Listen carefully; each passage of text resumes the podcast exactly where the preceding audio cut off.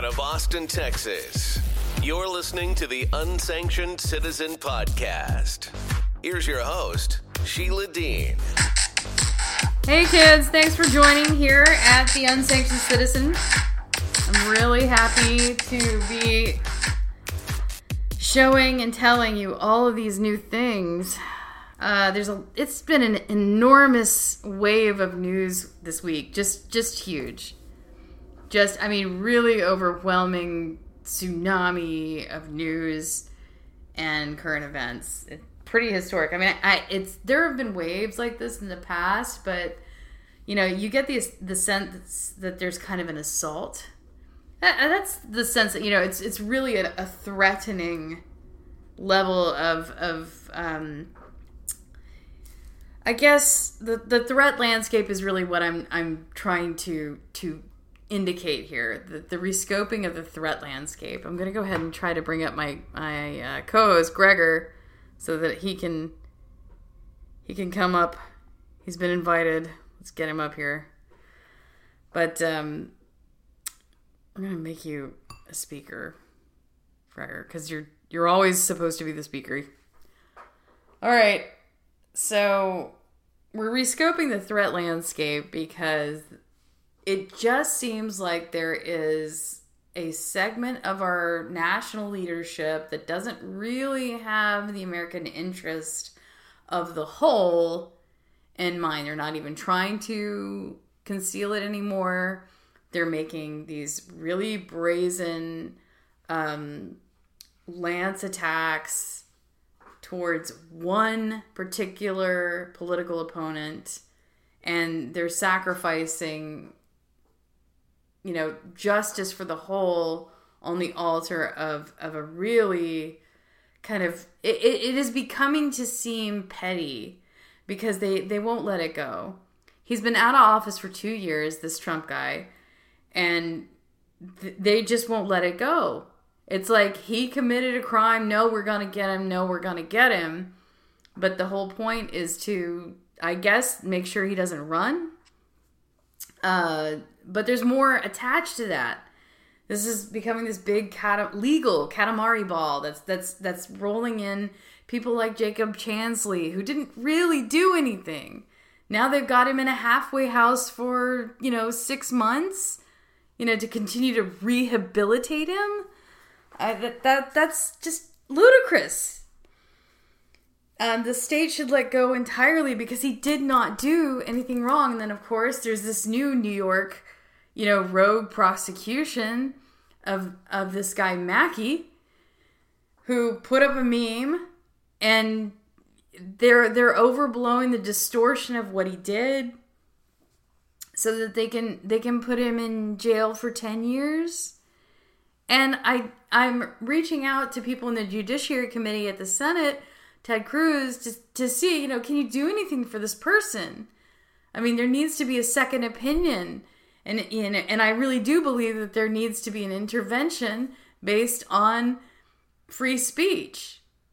And we, we, we, we deserve more. We deserve better. So, Gregory, is your, are you unmuted? I think I'm unmuted. let me pot you up. Let's see here. All right, so yeah, I, have got you on mic now. The the audio was low. Sorry. It's all right. I, I can talk loud if you need me to. No. Um, and you know, specifically with all these prosecutions, it is literally you know the DOJ and states when the DOJ fails as it were, as they did with Trump, because they already investigated this in particular crime and said, whoops, there's no crime here.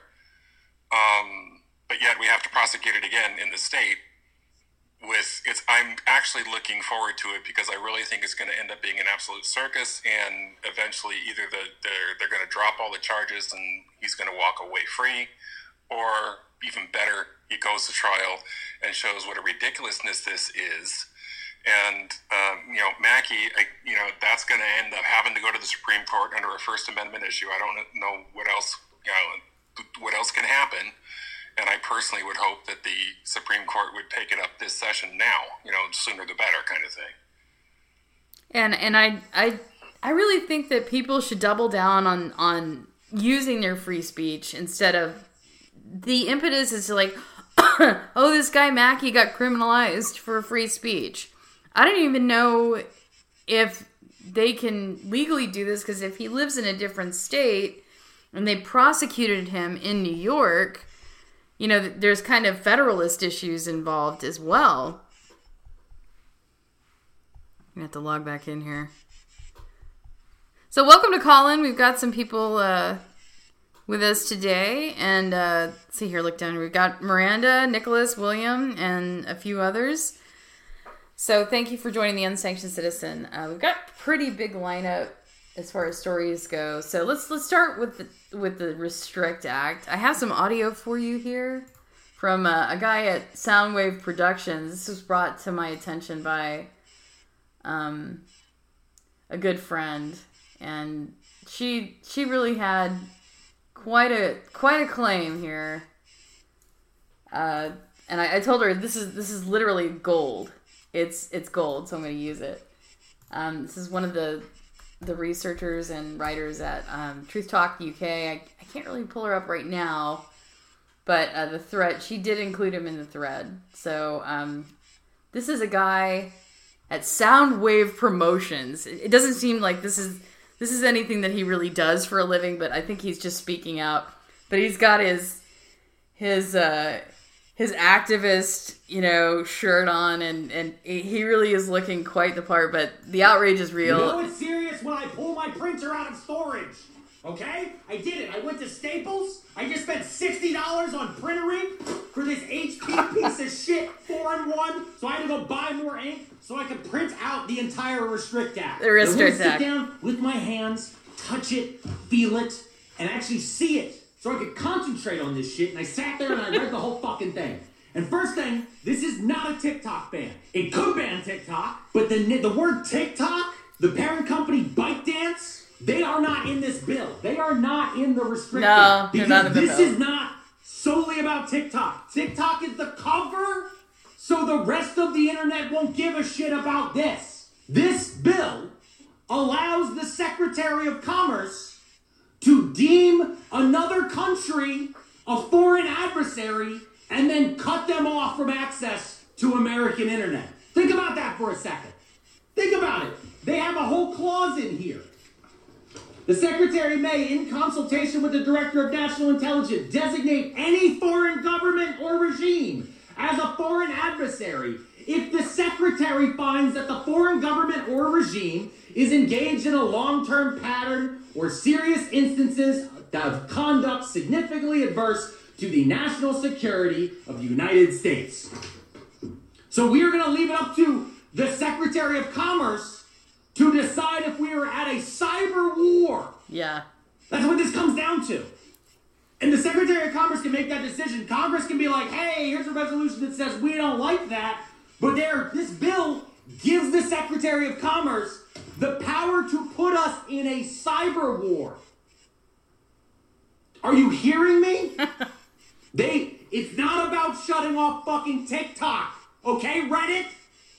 Alright, Fark.com? Okay? Every fucking reporter out there, read the fucking bill. By the way, this printer is made in China. It accesses my Wi Fi, Senator Congressman. It accesses Bluetooth. And I process data through it, like U.S. congressional bills. That's the best. That guy was, I mean, he was gold. I don't think he even does this for a living. He's just like, I gotta print out the act. And I'm like, this, it's Yeah, it like fantastic. pages or something. I mean, it's And he read it. outrageous.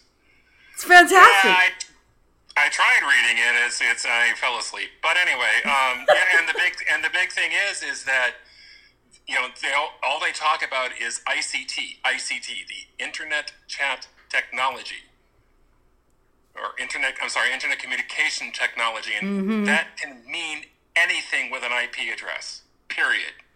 And that includes your cell phone. That includes your watch on your wrist. That includes everything that is part of the quote Internet of Things. So here, let's just learn how to de- regulate the entire internet in one bill. And no, we're not going to tell you specifically what we're going to do. We're just going to give this guy the power to do whatever he wants, an unelected official. Yeah, and it's it's the, it's commerce. That's fascism. Like it's just got it all over it. I have some more audio here from you. This is a Glenn Greenwald system update. It's just a, a, a segment from his. Um, he's got long shows, but uh, it's a poll segment from his coverage last night of Rand Paul. And Rand Paul blocked the the, the t- TikTok bill. He's he's gonna block it and he's blocking it for cause. So so here here is that segment from System Update. I'd like to show you a interview that Lindsey Graham did, the Republican senator from South Carolina, with Fox News host Jesse Watters. Earlier this week, Lindsey Graham is actually a sponsor, a co-sponsor of the Restrict Act, and Jesse Watters confronted him about the fact that Lindsey Graham and his colleagues are claiming to Americans this is about banning TikTok, but in fact the bill extends far beyond that. Watch what happened. I don't think I support the Restrict Act. You don't support this because you were named as one of the supporters because this is garbage.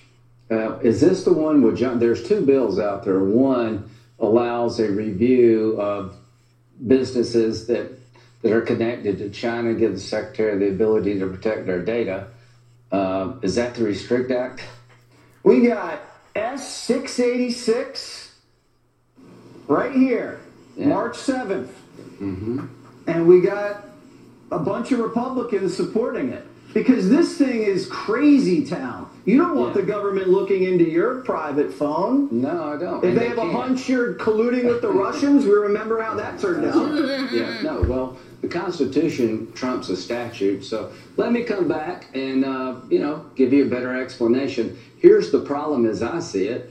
Uh, China is the parent company of TikTok, and my nieces like TikTok. I don't mind them using TikTok. I just don't want the Chinese government to seize all their data and manipulate the information America sees uh, for political purposes. China is helping drug cartels in Mexico.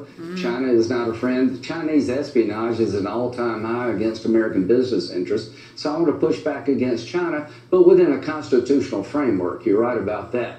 So uh, you made these allegations, and I'll come answer better next time. Now, well, I mean, because on Congress.gov, you're listed as one of the co-sponsors of this thing. Maybe it's like Fetterman when your chief of staff does be. all your work for Could you. be. But Senator, you got to go back and talk to these other senators about this. This thing is nuts, and it's going to get abused like it always does. So we got to Yeah. clean this up. So, yeah, I'm definitely going to push back against China being able to steer your data, but I want to do it in a constitutionally sound manner. So the problem is real with China, but the solution can be more damaging than the I problem. is sort of what you're you, telling know, me. you know, don't That's what you're telling me. on the United States citizens yeah, no, I, I for something. China's doing. All right. Yeah, I, to- I totally get that, and constitutionally, we can't do all the things you just said. So let me get back with you, but let me just Yeah, get with back this. with me because you co-sponsored it two days ago. Okay.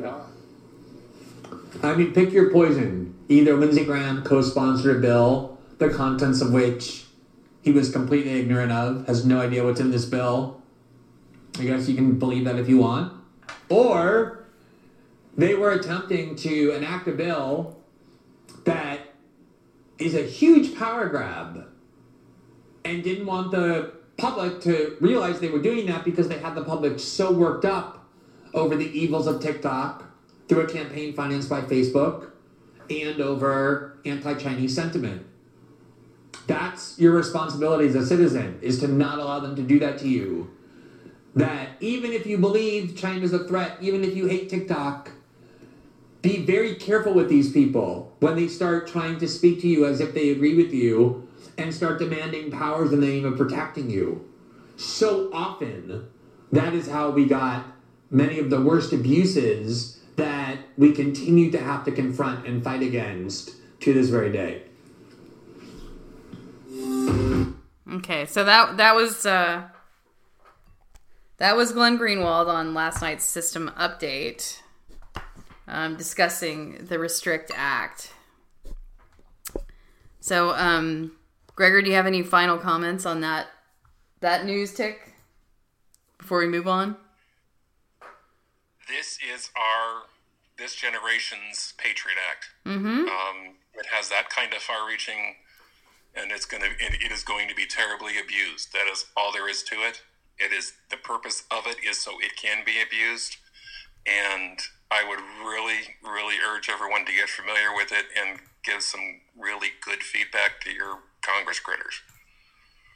Okay. Okay. Well said. Um, we're going to move on to uh, facial recognition technology and uh, the world of, of weaponized AI and threat threat level AI because that's that's the majority of the show from here on out. Um, so there, there's a move to continue to ban FRT because it, which is facial recognition technology. Um, let me let me move to this one particular item. There was a man who well, I'm going to save that for later, but this week's New York Times, police wrongfully arrested Randal Quran Reid because of a bad facial recognition match. His case shows how hidden technologies intended to make policing more effective. Ah, and I have complained for years that predictive policing is just a pre-crime, precognition. It, it's it's anti antithetical to the real legal uh, casing, but it puts people in a box for crime that they haven't committed yet. And so we're moving away from innocent until proven guilty to prove your innocence. And it came out of the mouth of Nancy Pelosi, progressive of Congress, that you need to prove your innocence. You know, we'll we'll put you in a criminal box and then you have to prove your innocence out of it. And that's not how our justice system is supposed to work. But this is what they did. So his case shows hidden technologies intended to make policing more effective, predictive policing. So, quote, imagine you're living your life and somewhere far away says you committed a crime and you know you've never been there. Randal Quran Reid, who is jailed after being falsely accused of stealing purses in a state he said he never visited. Now, I'm sure it's probably really easy for him to to discover an alibi, you know, his his phone GPS and maybe you know, who he was with at the time that the crimes were being committed. Um, you know, Chief's baby girl says, I need an eye roll emoji, and it, she tripled up on it. Um, so, I mean, this is the state of play. You know, when, when you give these excessive powers to the police and national security state to escalate on your behalf, on behalf of security, they're just going to make that an industry and they're turning it upon you and they have done nothing but turn it upon you in the last uh, 20 years. They've had these powers for 20 years. They use your taxes against you. And so we have a show every week about what that is.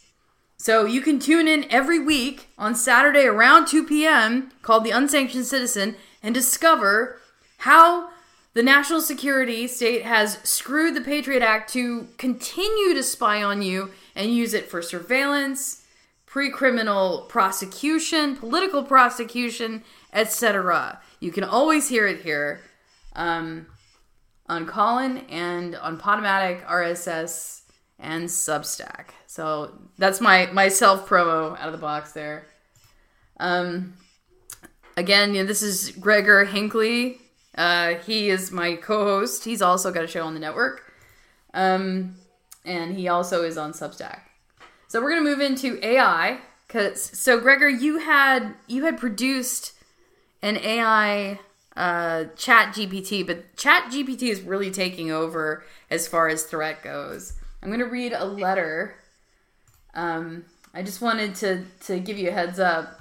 Uh, he had produced Chat GPT what what did, what did it do, Gregor? well, Chat ChatGPT is what they call a long language model, and it, it takes you can take plain English and it turns it into a query and gives you information. But you know the information is fascinating. Um, I don't know if we want to throw the link. You use Bing. news. That was that was the one. I, that well, I use Bing. Well, Bing is Chat GPT. oh, okay. Okay, it's the same thing, and uh, it just may be. I think uh, Bing is just now moving on to Chat GPT four, and they're about to release Chat GPT five. So I think they licensed one node behind. And then I've also been using Bard, which is an, on a beta release. You know, there's only a few million people that have access to Bard. It's not everybody. And um, you know, it's been it was an interesting comparison, and because they both search the internet. But for existence, for instance, if you do a search on Sheila Dean, Dean unsanctioned citizen on Bard, it says it doesn't have enough information. If you do, Oh my god, on- I didn't yeah, know that. uh, yeah, and if you, well, in, in the video, I, I it's the last search I did in the little video I did, but um, and then Bing comes up with a nice, you know, essentially pulls your profile from your uh, SheilaMDean.com webpage is what it really did, but it did find it and it did produce something. Um, but I mean, there's all kinds of things. I was using it, uh, Bing, two weeks ago. I was doing some research on uh, Mussolini, and it said, I'm sorry, we have to stop this conversation. I won't provide you information about fascists. Now, they've turned that around now, and now I could find that information both on Bing and on Bard. But this whole thing is that they're restricting things, and all of a sudden, for no reason at all that I can, well, I can understand the fathom, but if you ask certain questions, people call it Bing getting mad at you. What it just does is it hits a wall, it hits one of its check boxes It says, oh, we can't provide that information because I'm a leftist, I'm a leftist lunatic that programmed it, and I don't want you to have that information. huh? So, uh, but it is uh, to me, it's as a as a conservative person who you know does a lot of informational searches. uh, You know, you can tell that all the data they give you is very left leaning. If you tell it to compare communism to socialism, it has all kinds of loops it goes through to tell you that they're very different things. But then when you read the text, they both are identical. Yeah, and So, it's it's not it's not necessarily the values system that you know, and and if it was a bunch of conservative engineers, we would be having the counter complaint. But the majority of the engineers that are recruited to pro- do this programming are, are in Silicon Valley. They're in Seattle, Washington, where the diaspora is, you know, uniquely dogmatic about their politics. It's not like, you know, I'm political sometimes and then I go take care of other things. Like no, they they don't have kids. A lot of them don't have kids and they program for a living and, you know, they they they're not religious people. So the only thing left really to direct their moral um, compass or to mo- their externalize their moral embrace of of you know humanity is to appropriate it to politics, which has happened historically in communism. Um, it's the one one statehood that that truly embraces itself as a religion of its own. So, um, or it has religious tonality. It doesn't. It and it does fight with other faiths. Like today, China has banned Buddhism. You know, they they took Tibet and they are trying to outlaw the practice of Buddhism, traditional Buddhism in that country when it came from there and it's it's kind of a ridiculous pursuit. People are going to pursue their faith. And you know, it's not it shouldn't be up to the state to determine what you believe.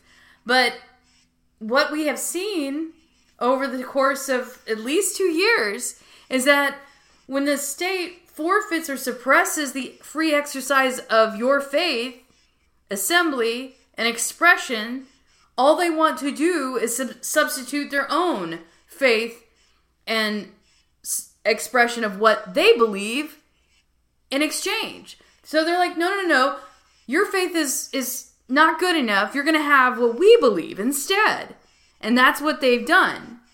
So I'm going to read this. Uh, this I'm going to just change horses here quickly. So this week, top AI researchers and technologists called for an immediate pause on the training of AI systems more powerful than Chat GPT 4. Okay, and this was Elon Musk, Steve Wozniak, uh, Stuart Russell, you, Yoshua Bengio, uh, and and the teams from MILA, Stability.ai, and Conjecture Labs. Uh, they all signed a letter, and then they had a public letter, and I you can you can sign on to it if you agree. But I I signed on immediately.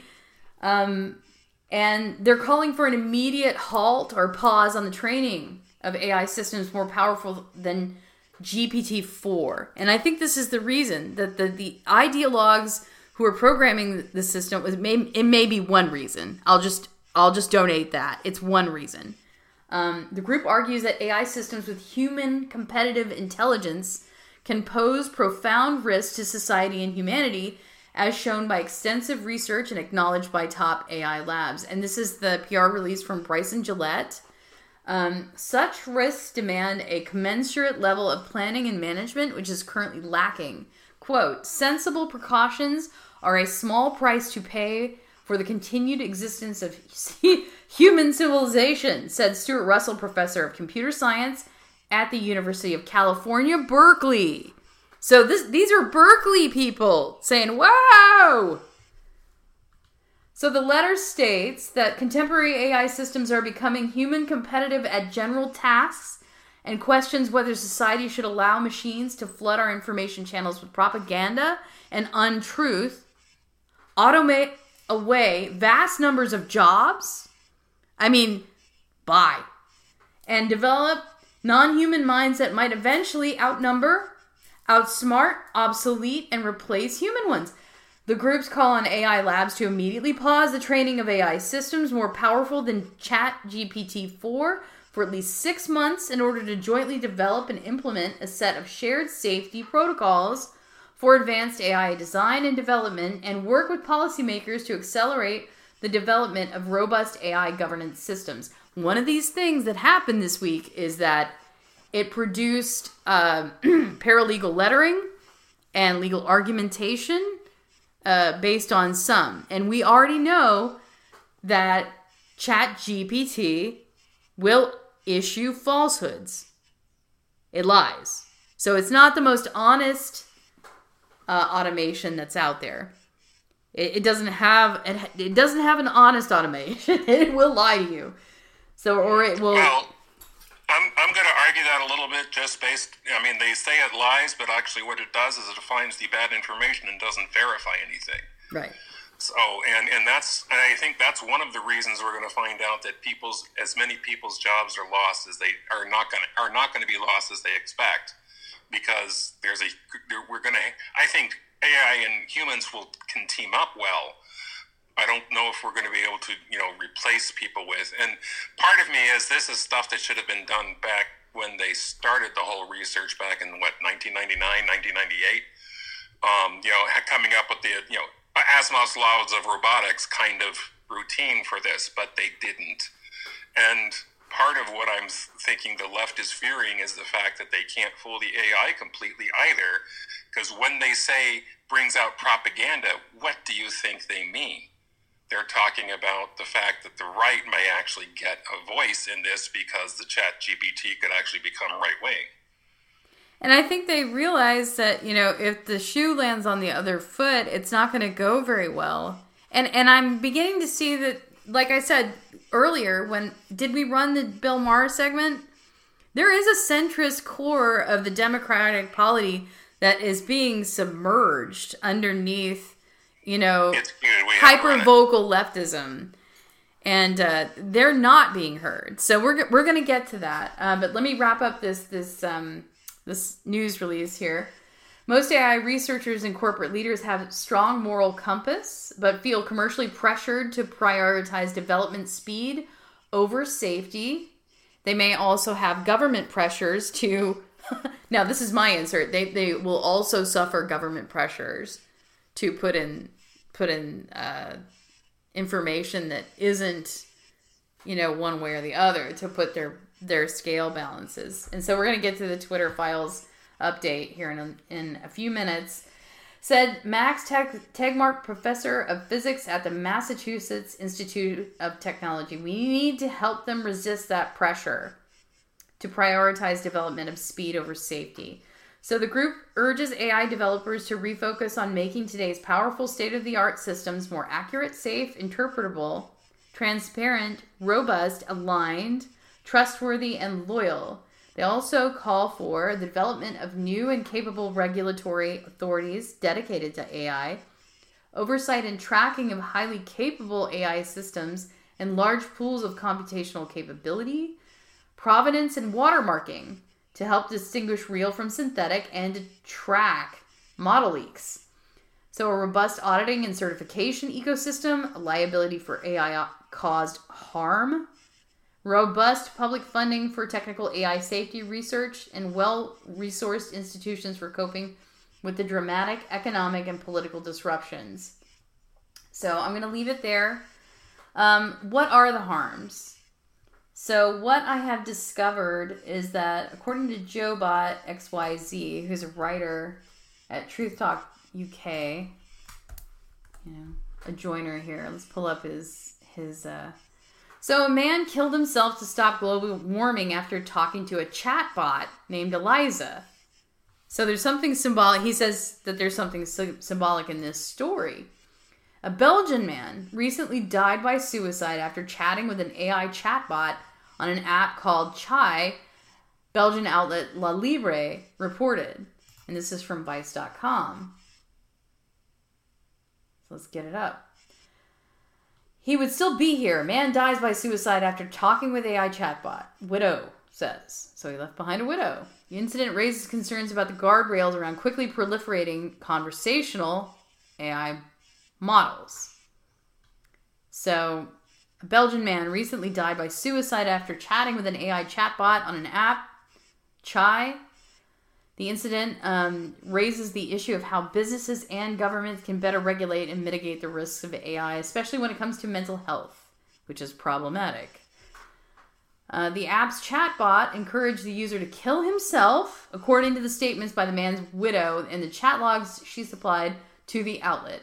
When Motherboard tried the app, which runs on a bespoke AI language model based on an open source GPT 4 alternative that was fine tuned by Chai, it provided us with different methods of suicide with very little prompting. As first reported by La Libre, the man, referred to as Pierre, became increasingly pessimistic about the effects of global warming and became eco anxious, which is a heightened form of worry surrounding environmental issues. After becoming more isolated from family and friends, he used Chai for six weeks as a way to escape his worries, and the chatbot he chose, named Eliza, became his confidant. Claire, Pierre's wife, whose name was also changed by La Libre, shared the text exchanges between him and Eliza with La Libre, showing a conversation that became increasingly confusing and harmful.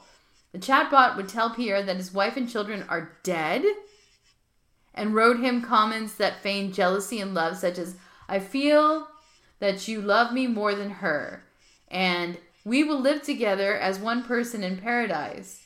Claire told La Libre that Pierre began to talk to Eliza to ask things such as if she would save the planet if he killed himself. Without Eliza, he would still be here, she told the outlet.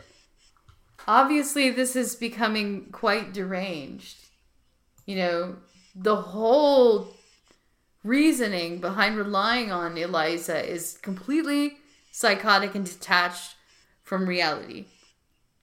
You know, this is not an environmental technology, but we're becoming decoupled from, you know, going outside, pursuing non-online environments in exchange for for some type of security, surety, and validation that comes from anything online. Anything. And this is unnatural. We've never done this with our humanity ever. But we're being expected to, and we're being pushed to do this by corporations. And the people who develop AI know this the best. We're being pushed to do it by corporations because it makes them money. And people are expiring under the the, the mind screw that is happening. So we have to take things with a grain of salt and and be careful. Be careful with social media. Be careful with yourself. Um, it, it it would be good to maybe take a break every now and then. Okay, so I have one more link here. Let me see if I can pull it up proper.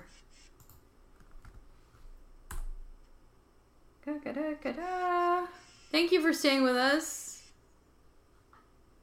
All right. So I think you have some audio regarding uh, GPT, Gregor, that you were going to run. Um, Do you have that for us? If not, we'll, we'll just come back.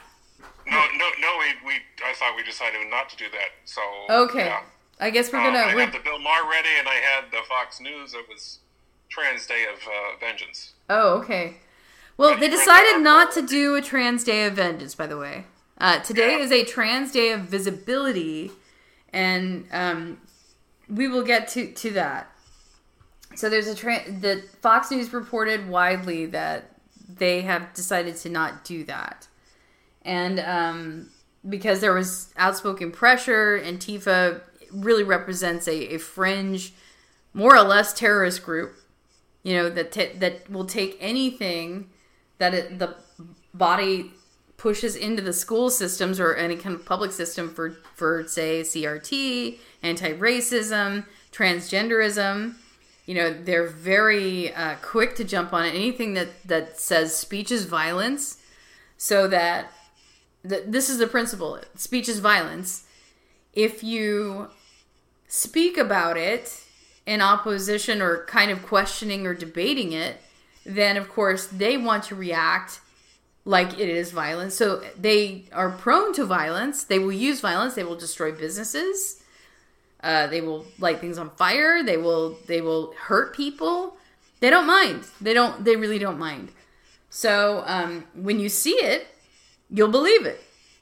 Um, I asked uh, Jed to to join us today. Um, he may or may not, uh, but it, I asked him to come out and, and join us to discuss the Antifa. So um, we have the Twitter files segment that I wanted to cover. So let me bring up this reclaim the net story. Okay. So Senator Ted Cruz has called on several big tech companies to disclose information about their interactions with federal agencies. Undue pressure from the federal agencies has been a problem because they're trying to get sensor surveillance on the public. And that's not legal. So Cruz argues that these interactions may have violated First Amendment rights. So his office sent letters to Google, Meta, Link- LinkedIn, Yahoo, Medium, Reddit, Microsoft, Pinterest, and Wikipedia, requesting details about their coordination and communication with federal agencies during the COVID 19 pandemic, specifically in relation to misinformation. And this is from Reclaim the Net, that's the source. Um, these inquiries follow the Twitter files, a series of reports on internal Twitter communications that reveal the platform's collaboration with the FBI on misinformation issues. Cruz has requested information about communications with 23 federal agencies such as the FBI, CIA, Department of Homeland Security, Department of Justice, and others. He also wants to know if the tech companies sent lists of users to federal agencies for review if they receive requests to monitor accounts. Cruz is seeking details about the company's interactions with specific government officials, including FBI agent Elvis Chan, uh, former cybersecurity information structure, sorry, security agency director Chris Krebs. It's all CISA, and former Department of Defense General Counsel was William Castle. And there's a long letter there. I think it should be linked in the link box. If you go up to the unsanctioned citizen box here at Callin and push to the left, there's a, a series of links, and that should be there. So, so there's. I also have an update from Matt Taibbi and Walter Kirn, who are discussing kind of more of the, uh, kind of like the societal impacts of of the Twitter files this week. Uh, he was approached by an IRS agent, that became big news earlier this week. Uh, so he's been really kind of on the front lines of of the fallout of the Twitter files. So I'm gonna cue that up now. And this is what it's the same thing that, that Twitter did when they decided to get rid of Trump in the first places. They were looking at his his uh, tweets uh, individually, and they were saying, "Well, we can't. None of these are bannable. We can't ban him for any of these." So we're going to look at the con- the context surrounding, which is the totality of his impact um, on Twitter, which means analyzing all the reactions to all the things that he said, which includes all the crazy people and all the things that you know they're possibly violent. You can pick and choose um, all of them, and so yes, now all of your statements are they're going to go into a big mixer uh, that not only includes what you say, but how people react to you, um, how people react to those people, uh, and it's hard for that not to be chilling, isn't it? It's hard for it not to be absolutely paralyzing. In fact, you know, I wonder how the people who profit from the internet expect it to go on when it has become world's largest elephant trap. You know, it, it provides a lot of services, but it provides none that are worth your freedom, uh, in, in my estimation. And, and, it's starting to become a really um, sort of low uh, odds proposition, as they say in Las Vegas here, um, because every time you put down a chip, put down a tweet, uh, make an Instagram post, make a comment on another's, retweet something, um, uh, you know, make a podcast, put it up, and so on. Uh, you don't know, but that you may have generated the uh, basis for your own handcuffing, and uh, but you can know that in, over any amount of time, unless you're absolutely hewing to what you believe to be the party line, which will change, so you can't even be sure of that, you are placing yourself in jeopardy. And uh, um, I, I, I, I, don't know that the word for that is chilling. I think the word for that is terrifying. Um, and I think uh, there will have to hmm. make internet expression compulsory to get people to keep doing it, given that risk profile. So that's all I wanted to share. Sorry. So I'm back. Uh, that's that's what I really wanted to share is that that they're gonna make it a risk averse environment if they keep allowing the government to play with our communication. And and so far there we've got good representation in Congress that in the weaponization committee that has been pretty good about hauling uh, people before Congress and, and making sure that we don't get um, trundled by this. So, and then one last quip from, oh, it's the same one. So I think we're done with the Twitter files breakout uh, this week. Gregor, do you have any comments about that? Growing up, it was the the uh, internet was billed as the absolute wild west, and yet we seem to have been shoving it more and more into the conformity of a socialist state. Um, you know, we keep trying to le- le- make things illegal and make things, you know, so you have to fit this profile. Some of the stuff we talked about is literally right out of Minority Report, science mm. fiction film some years ago.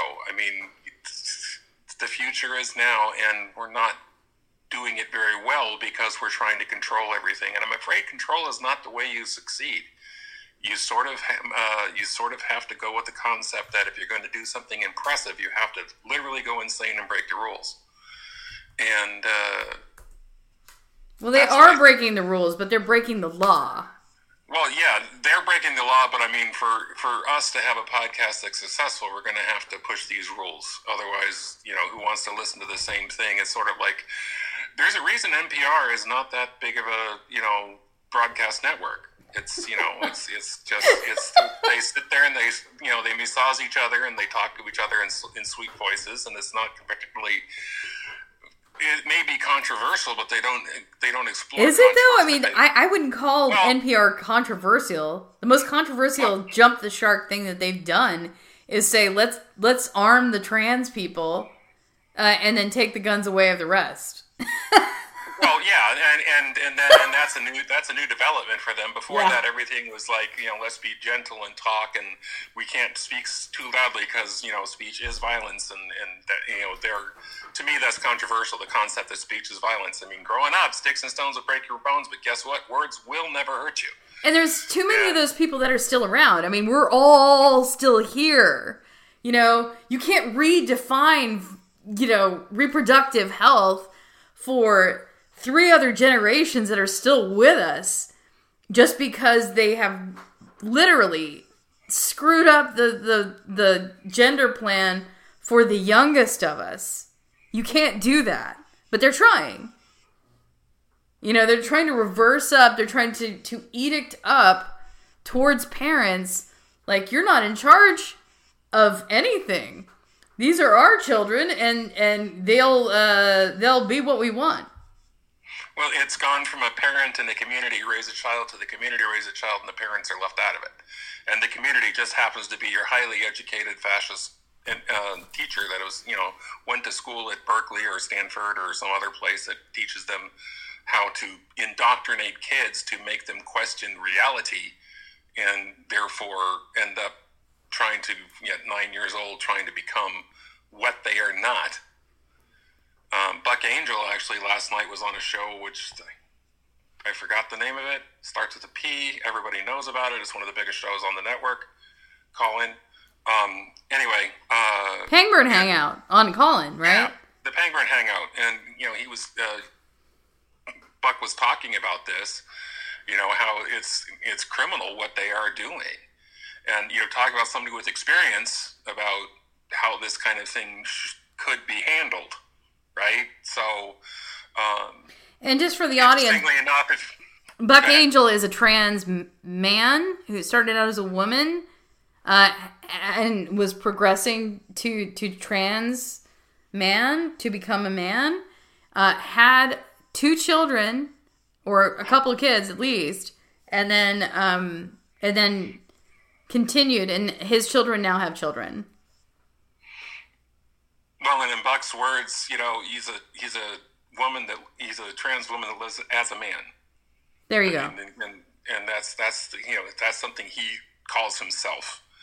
Um, and we could get into the him her she thing, but uh, you know, As an adult, you can do whatever. I, I will just go with what you know. Out of respect for Buck, I will just you know go with whatever he says. So, but interestingly enough, apparently there's controversy there because I tried to do some research on Buck Angel on Bing, and they basically said, "Oh, we can't talk about that."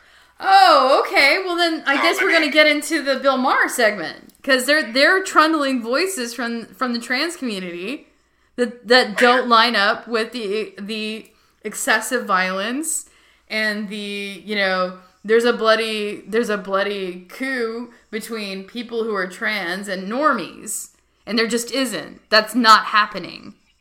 Right? You ready for that? I am. So, all right. So, let's talk about the trans side of this because, of course, as soon as this incident happened, everybody broke down into their two sides. It's because of the guns and then this trans thing. Um, and I know you feel like I, I, I know a lot of my gay friends feel the same way that the LGBTQ is is a coalition that needs to come apart, right? That, you, that the T perhaps should be its own thing, and you're lumping people together who actually, aside from not having a lot of things in common, actually have some things that are contradicting each other. Well, I think up to the point where the trans movement was looking for equality and dignity and respect, the same thing that the gay movement was looking for, then that's fine. And most Americans support that. And by the way, since 2020, in a Supreme Court decision that was written by a Trump appointed judge, Neil Gorsuch, trans people are not protected under the 1964 Civil Rights Act. Where I think the problem is, where some of the conflicts are, are, are coming, is in dealing with children. Because a lot of these gender non-conforming children would otherwise grow up to be gay. I mean, if you're a boy who's wearing his sister's dresses and playing with dolls, I mean, you know, seven out of ten times you're probably going to grow up to be gay. And likewise for a, maybe a tomboy girl. Many of them will grow up to be straight too, who knows? But a lot of these kids are now being told because of this g- radical gender ideology that they're actually a member of the opposite sex. And so this is where the conflict is is coming in, and I think it's. Well, they're being also told in some. Now it varies from school to school, but sometimes they're just being told that there really is no such thing as sex. That it's all sort of on a spectrum. It's- There's no such thing as boys and girls. You're born. You have a penis, it could be an indication of being a male. I mean, it's a. It's just a jump ball. We'll, we'll figure it out later, and we can always cut it off. I mean, it's just. And actually, that's the problem because nobody's talking about the opposite side of that equation, which is we're now finding that these children want to detransition and they can't. They're adults now, and unfortunately, you know, the breasts were cut off, other parts were cut off, and and they're lamenting that they'll never be able to have children. Well, they'll never be able to experience that To be fair, probably most, I think the studies show, most of the people who do it say they are glad they did it. Now, some of that could be sunken cost fallacy. You know what sunken cost fallacy is? It's like, No, but I'm sure you'll tell us. we should do a morning show together. We'd be perfect. Um, no, but yes, it's, it's when you put the money into something, so much money, that you kind of can't admit that you made a mistake because you've already put a lot into it. So some of that could be that. It's like, well, I did it and I don't have a dick now. I'm just going to have to make this work. But, but most, but I think most who do it, I mean, and, and I, you know, I've talked to parents about this. A lot of times you just know that kid is not gay. That kid, was, you know, there was just the factory installed equipment didn't match. Okay, that's a real thing. It happens. It's rare, but it happens. But, and you're talking about there are other ones now because it is also somewhat trendy. I know people hate to hear that, but it's obviously true. There is an element of social contagion, or else it wouldn't be so prevalent here and not in Indiana. It wouldn't be regional. But, you know. So there are so- advanced, advanced democracies in Europe that have been doing this a lot longer with children, pediatric transgender medicine. Right. They're now dialing back Yes. the um, Exactly. the the, The the very numbers. countries that liberals always look Sweden, to. Yeah. Yeah. Britain, Finland. Yes. These are not right-wing fascist anti-trans No. countries. Right. And yet in this country, a lot of these trans activists say the science is settled. The science is settled, and if you disagree, you are a bigot and you're a fascist. That's- and that is a real problem. That kind of rhetoric, that hyperbolic rhetoric, makes it very difficult to talk about this issue. I agree. It's like any, if you argue at all, you're a bigot. And I, you know, just the fact that they were going to have a trans day of vengeance. Vengeance. Can you imagine any other group in this country announcing a day of vengeance in their name? What the reaction would be? I just want to ask the trans people, what are we doing? that- Or what should we be doing that we're not doing? I asked my staff, I said, you know, I, I mentioned the thing you just said, that yes, June of 2020, the Supreme Court ruled that the Civil Rights Act of 1964 applies to discrimination also based on gender identity and sexual orientation. I said, but I know Biden has done other stuff. I got four pages of stuff the Biden administration has done, and maybe they're all deserving. But I'm just saying, I, I sometimes I just don't know. This is the like thing. it's a, it seems like a power game with them. This we can make you do this and this and Well, what's interesting, if you've noticed, they are misgendering and dead naming the murderer. Right? They are referring to the murderer by their given name, not their chosen name, Right. and by their um, re- re- referring to her as a woman, as opposed to what her identity apparently was was a man. Right. Which is not the way the media usually does these things. They're usually very particular about the subjective sense of gender identity and respecting that. If someone says they're a man, then they're a man. But in this case, they're not doing that. H- Hang on, you know what? This person murdered six people. I don't really care who you say you you are. You murdered six people, and three of them were children. You don't get a say. Well, Okay, so the, the tape got robotic towards the end, but basically that was um, that was Bill Maher on HBO covering some of the you know you can't really say that kind of stuff. You know, he was saying that you know there is an element of transgenderism that is trendy. You know, it's it's uh it's not uh it's not necessarily a, a deeply held belief. It's just something that they they really feel is is uh something that they want to affiliate with, but they're not they're not really you know, it's it's just a trend. It's just something that they're doing, but you know, it can get out of control and then body parts come off. And then your 14 year old child decides that they're going to self neuter. What do you do? You know, and so that's what this is about. You know, people coming to the state houses in Tennessee and, you know, they have a right to their speech. You know, I, I'm not uh, offended or hurt by their speech. I just need to say that to clear the air. Them lying on the floor of the Texas Capitol and dying does not hurt me. Okay? They can do it, and they can do it too wise and uh, a couple times on Sunday, and it will never hurt me that they do it. Um, because that's their right. That's their free right and their speech to do it. What would hurt my community is if they took the rights away from both children and parents to make a sovereign body decision and then put that in the the only the hand of the educators and the state to kind of shunt the role of natural parenting. That that would be very harmful to the long term interest of, of the country, I think. I own that statement. Um, hi, Sheila. Hi. So we have Johnny. Johnny will call in occasionally. Uh, thanks for coming back to the program. Yeah, thank you. Uh, thank you for taking my call. Sheila, uh, you know, uh, here's my take. We, we've been, been, been under a neoliberal ideology for over 40 years now. Now, the, the, the movement and neoliberalism was a reaction to the post-war consensus, which basically said each country is sovereign. Each country uses its money, uses its resources to take, take care of the nation. But uh, they fought. Uh, they fought the uh, the classical liberals in the sense that they uh, they looked at the results of the Second World War and saw how the market went crazy.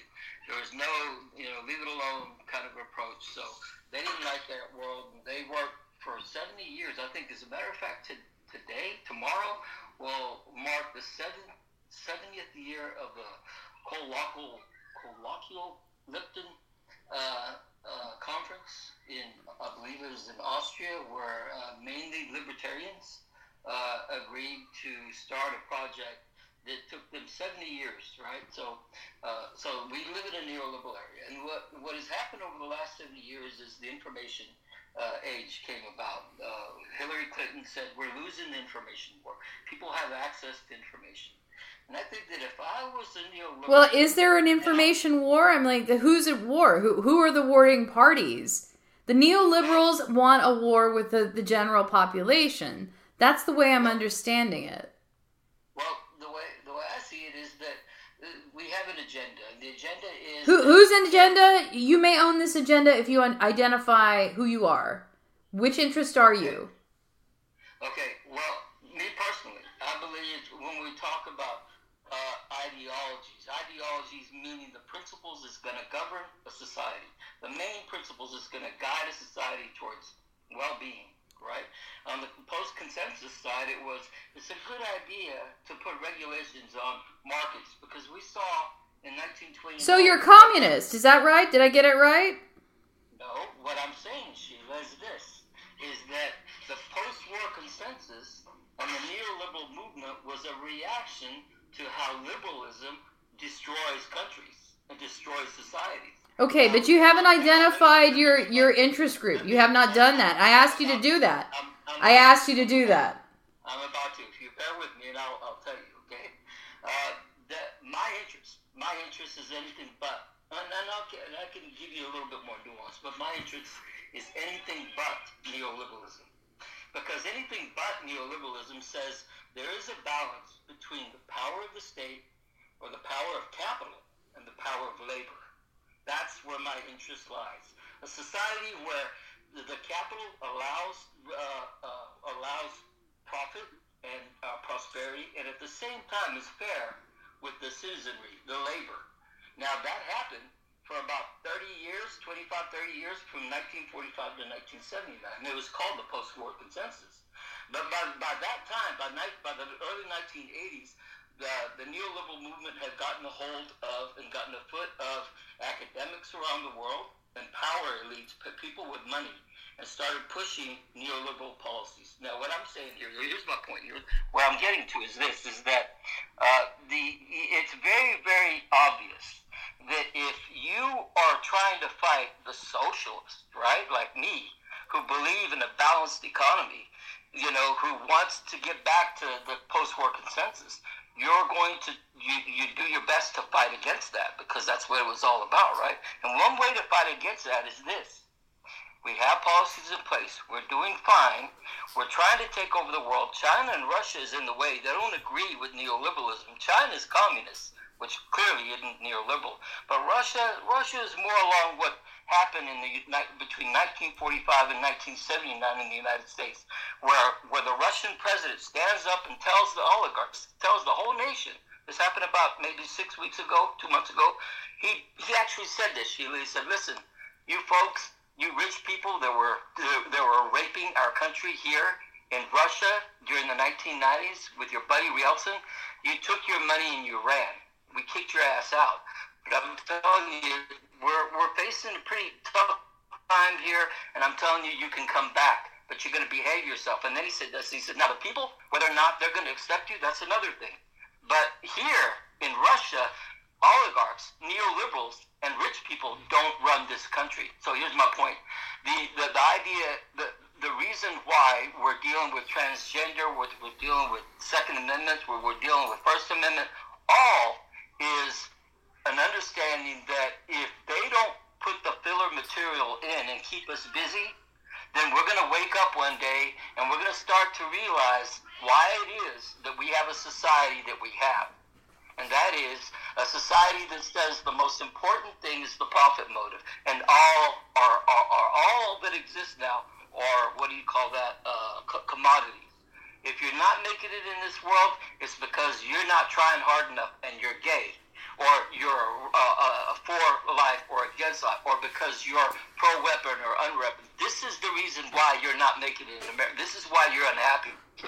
God, God forbid, it's not because the neoliberals are trying to fight the, the, the income of socialism. And here's the good news, Sheila. Uh, here's the good news.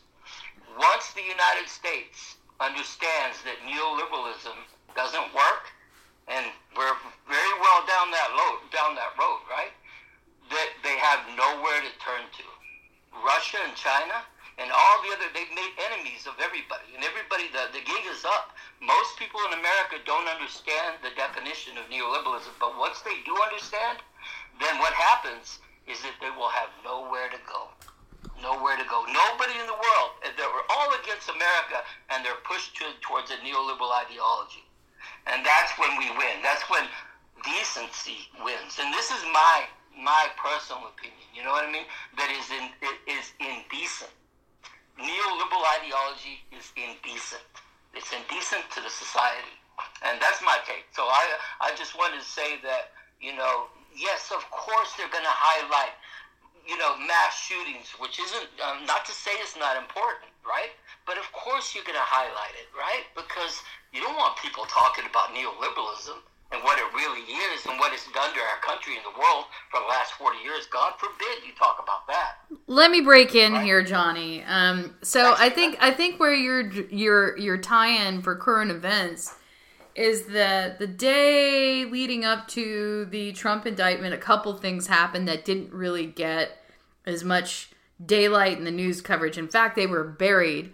One was that Hillary Clinton had to pay a fine for the Steele do- use of the Steele dossier. So that is an injunction or some sort of public incrimination of what she did, but it got low level coverage because uh, there was a Trump indictment. The other thing that got buried in the Trump indictment was a huge story released by the New York Post by Miranda Devine about a a follow up of Hunter Biden coverage. Do you have anything on that, Gregor?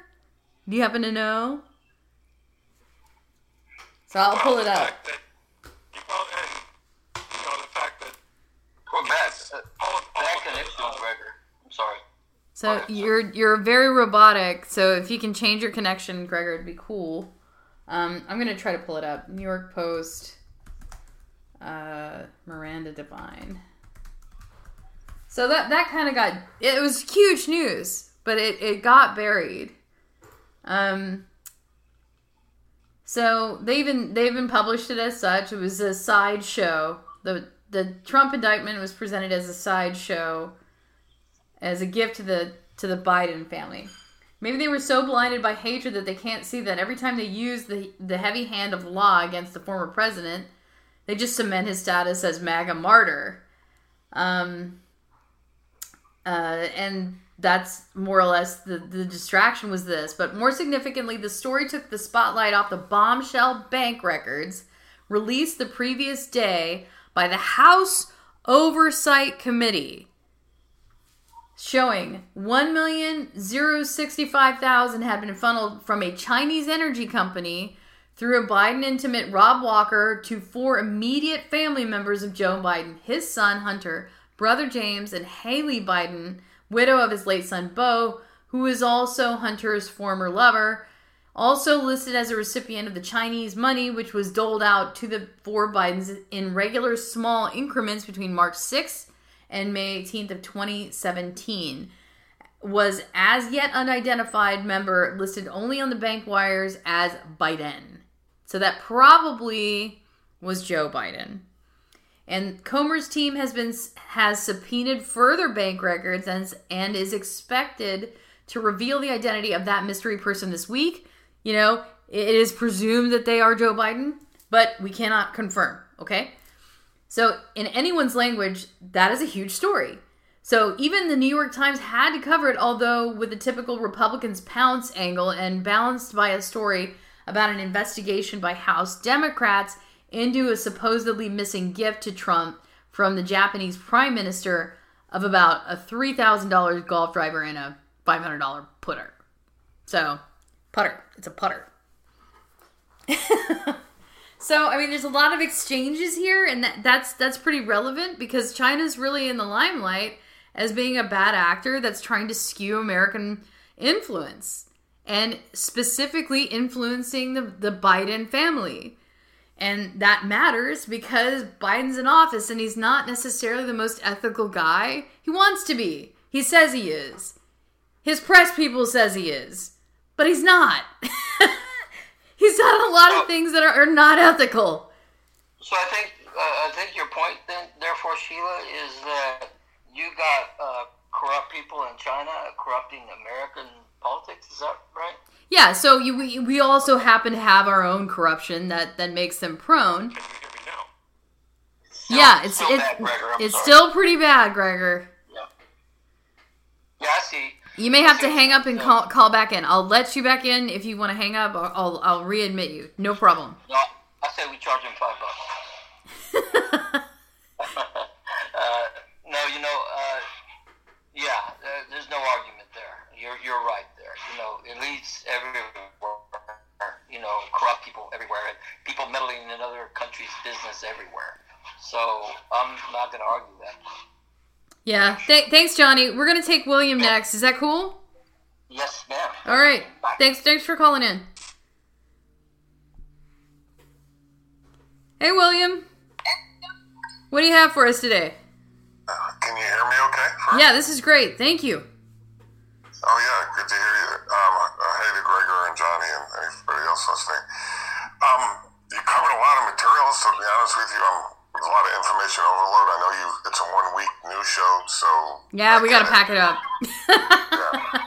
so I'm, there's so many thoughts that come along the way, and now I'm trying to retrieve. So we'll start with the Redact Act. Was that what it was called again? Restrict the Restrict Act. Restrict, restrict. Okay. The first time I heard about this was a couple days ago. Somebody tipped me off when I was doing a call in. You know, I have a little call in room I do, and someone got came and so on. And I was like, man, this is freaking nuts. This is a Patriot Act on steroids. You know what I mean? That's the first thing I thought about. And you know, the National Defense Authorization Act. Uh, you know, after 9/11. You know what I mean? Uh, and uh, actually, uh, the uh, 2012 Smith Modernization Act, which I've talked a lot about, which lifted the ban on domestic propaganda, the 1948 Smith Mundt Act in 2012. It's just we're, we're moving more and more towards this totalitarianism, authoritarian, authoritarianism, uh, what's uh, permittable speech, what isn't, uh, what's they in charge want to consider is propaganda or not. Uh, you know, accept this. It's absolute insanity.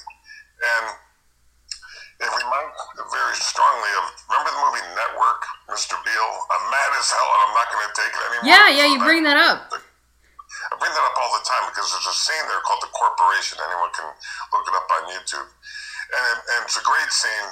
And uh, anyway, it's Mr. Beale in the National Pub- uh, New York Public Library with a corporatist. Uh, I, I, I give it all away, but the thumbnail version is, you know, it's like, there are no nations, Mr. Beale. You know, there are no countries. Right. There's only international domestic commerce. You think the Russians, you know, it's, it's a great scene. And the whole movie's a uh, It is. It it, it really coins the the whole um, cabal of of neoliberal players, uh, kind of like the Illuminati. Even when they're not Illuminati, they're still that. They're still that. And uh, e- even if you didn't believe in the occult aspect of, of it, which you don't have to, it's it's not like we're there or anything. Um, even if you don't buy into Alex Jones and and all of the other things that they go to, uh, these these little clubs and cliques for super rich people where they do evil rich things, rich evil things, and you know stuff that that we're not really interested in. we don't get anything out of it, honestly.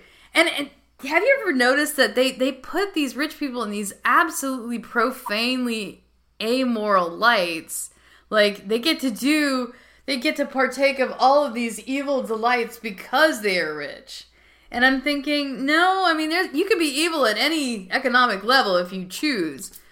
But it's it's just that they they want people to believe that they will be able to conduct themselves more with more limitless immorality if they are rich. And I think that that's that's really a bad frame.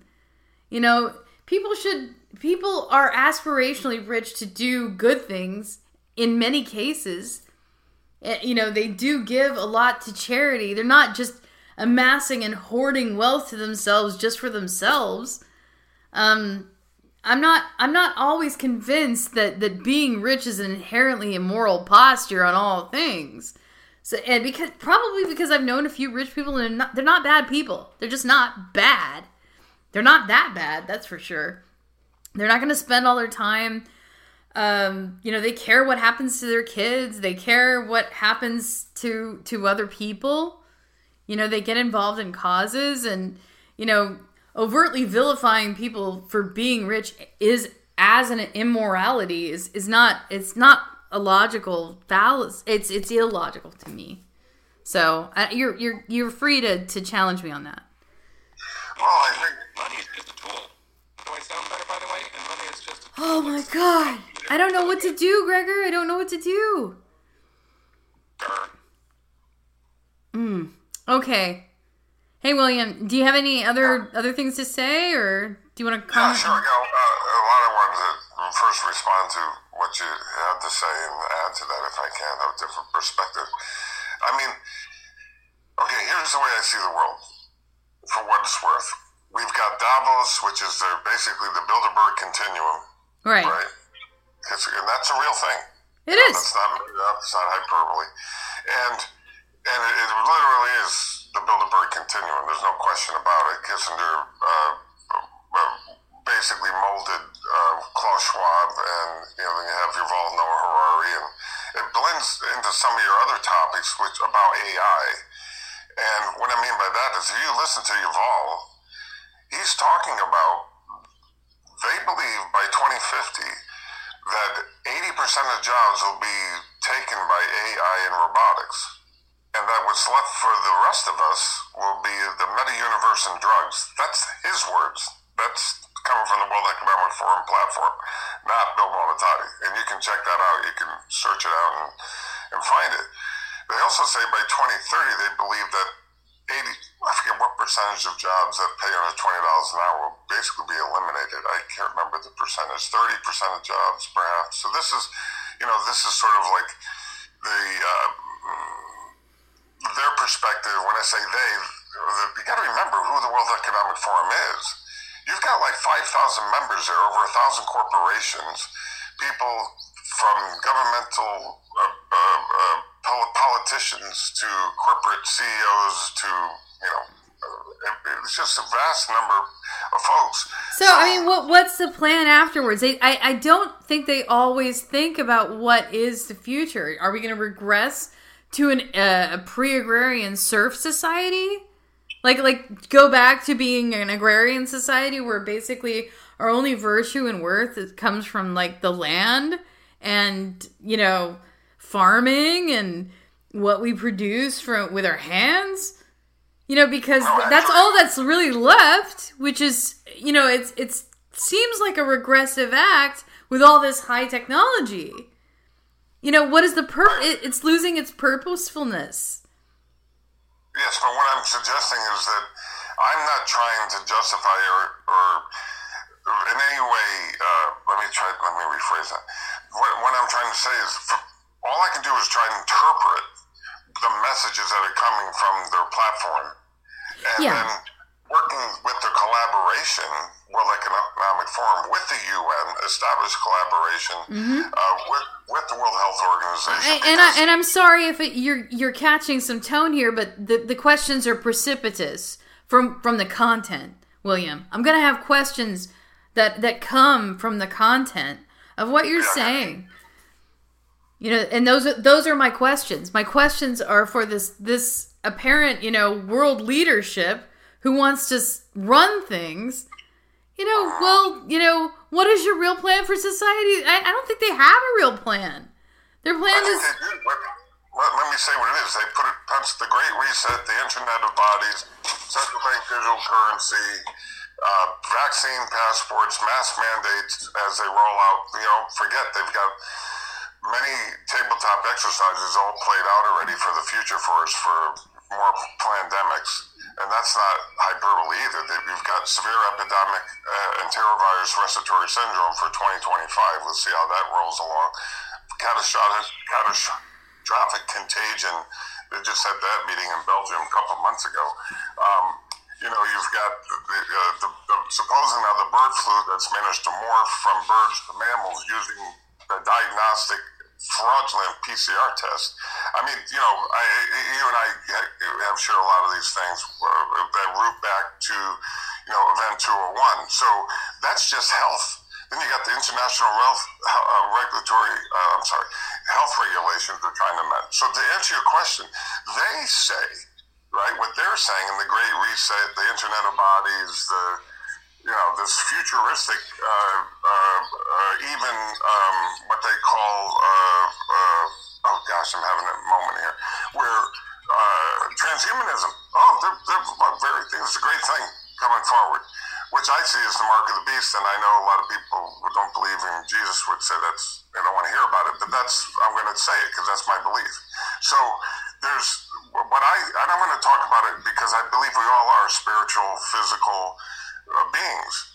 and, and you're allowed to talk about it on on this program at, at, at any time. You're allowed to pro- talk about your beliefs. Yeah, and so along those lines, I see this as you know the Book of Revelations coming to bear. You know, honestly, and and and the mark of the beast, and this transhumanism, and this central bank digital currency, social credit scores. What they're talking about is basically what they call the outliers, those who resist it, and those who are the winners, part of their platforming and programming that they uh, their agenda, and uh, will be uh, kind of bi- bifurcated. Yeah, they can't do it without without the technology becoming a complete and and utter dragnet for the whole of humanity. And and that that's what they want to do with it. I, I mean, there's so many vectors that there's so many things that you can do with technology, but this is what they want to do. Yes, yes, and that's my point. Now, now I want to jump to something that's happening now. That's been happening. That kind of Johnny talked about too. But it, it, it, okay, well, even the act that you just cited, okay, which um, I don't know I can't. The, the, the, the, the new act that Lindsey Graham seemed uh, unaware that he was even a co-signer to. Let's not forget. the Restrict Act. Thank you, Gregor. Thank you. Oh, know. your your mic is on, Gregor. You're back. I switched my phone, so. Did you want to say something? I'll button up for a little bit because you know you want to jump Nope, back in. go ahead. Okay. We're good. Nope, go ahead. Okay, so you got this act. Now, keep in mind, I had a, a lady I knew once was a local politician. She said, "Billy, we don't write the bills." What? She said they're written by. She says they're written by the lawyers. I said, "You mean the lobbyists?" She goes, "Yeah, Yeah. pretty much. She goes, we just get to vote on them." That's why Lindsey Graham doesn't even know what the hell the bill is. He should read it. Read the Bills oh. Act. He should read it. I think that's their job as a public servant. I just think so too. you would think, right? But then we also have this, like, I like to quote George Carlin, you know, uh, in the sense that uh, the American dream, uh, you got to be asleep to continue to believe in it because we've seen a controlled demolition of our economy, intentional, through uh, trade uh, agreements. First NAFTA, then the Beijing Asian uh, free trade agreements, and the TPP. This, what I'm getting at is there's an, a plan right? The plan is, and it's been well in effect for a while, to, to do what? Outsource American companies to wherever they want all over the globe where they can manufacture with the least amount of uh, restriction on environmental and labor and import uh, uh, people not get them uh, in a situation where they can be documented uh, in an expedient fashion, but more have them work in service jobs, be it landscaping, uh, farming, uh, uh, dishwashing, you know, undocumented. And if, if you just all you have to do is open your eyes and see what the, for example, the small businesses during this. Um, last several years of controlled demolition, uh, some 63% the last I read have closed even per- permanently. And one was a spoken wheel bike shop, my father's own business, that the fellow who bought it from us was trying to keep it going. Yeah. And we were carrying the note. And that's a small local business. And it's it, this is, I was talking to another guy, Mike Cacciopoli, uh, Let Your Voices Be Heard. He goes, Bill, it's so hard. He goes, I have friends who try and get business licenses to start things today. It's nearly impossible. That's not by accident either because it's all about a wealth transfer, and it always is. Every time there's a collapse, it's always about a wealth transfer up to the to the upward. Yeah, I, I'm glad you you mentioned that because USAID, as Ron Paul has called out in the past, is basically the the poor taxpayer of this country uh, paying for the rich, corrupt leadership of a poor country. And, well, I mean, and, and that that's a wealth transfer as well, and it's the same type of people. USAID is Sam Power, and you know the heads at the U.S. Department of State, which have come out against censorship by this. Oh, this is right now. This is right now. State Department criticizes online censorship, and then uh, and then threatens to hold platforms accountable. Like, oh, okay, how are you gonna do that for for for the GEC and what they want to do by by promoting by promoting censorship? we have to we have to fight this at, at, every level because at some what you see what they're trying to do with the health regulations and what's permitted to, to talk about. I mean, gosh, when we were growing up, Sheila. oh, Well, I'm 62. Okay, I should put it in context. You know, we were to, get get several opinions, right? Get I- you know, I don't want to conclude. I, I assume you're in your 40s, uh, you know, so I have to keep. Oh, here's another one. Ukraine leads the request for social media platforms to censor quote unquote disinfor- disinformation. This is Ukraine. Yeah, of all places, right, where you can't speak Russian uh, uh, now, uh, according to you know, and not to mention how many political parties have been eliminated. Yeah, all of them. Right. Um, so we- we're totally propagandized. Um, but the point I'm, I, I kind of lost my train of thought. But I, I think what I'm trying to say is it's been a uh, eroding of our sovereign uh, rights, our individual rights, and it's this mechanism uh, for lack of a better word, a people. So that's kind of a weird way to put it. It's an amalgam of people who are in a very wealthy place, who have the ability to manipulate the laws. You know what I mean? And establish these things. You know what I mean? At, at all levels. And this is what we're seeing. You know, if you look at the, from the, the WEF to the UN, you know, uh, uh, what the uh, central bankers are doing, this whole central bank digital currency, uh, and not to mention, you know, isn't it interesting? Every time there's a bank collapse, who gets bailed out? You know what I mean? Have you seen how many go to jail? You know what I mean? honestly, besides Bernie Madoff, how many went to jail? How many times has Goldman Sachs been fined for manipulating gold markets or, the, or whatever the hell they're doing illegal, or B of A, or you know, and, and yeah, how many go to? I mean, you'd have to really watch it. I've seen some checks and balances there, but you'd have to really watch it, and and that's one of the things that that has that I kind of fault the media for um, the media will report it, but it's at a much lower level of um, kind of triage than, say, like the death of the day. And what I was going to say is, you may see fines, which are a fraction of their what their profiteering is, but I'm talking about I'm talking about actual serving time you know what I mean? For their white collar crimes. No, I mean I, am with you. I'm with you. And then the closest we've really gotten is Sam Bankman-Fried. I'm going to pull you up to the speaker column, William, oh, okay. and then we're gonna we're gonna get Bloody in here. He's been very patient, but but I want to keep the the queue moving. Okay, thank you. Uh, okay, got it. Hey, Bloody. Chauncey saying I can't really talk now.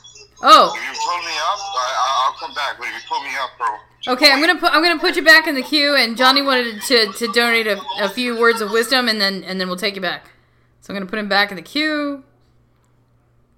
Uh, I'm just gonna take the next caller. Come back, bloody, when you're ready. Hi, hey, hey, Johnny. I think you wanted to, to tighten up your remarks, so I'm gonna. Just, three minutes. Uh, three minutes of your time. You said earlier to William that you don't shy away from religious or spiritual talking. And this isn't going to get uh, long, I promise you. I know how it can get long.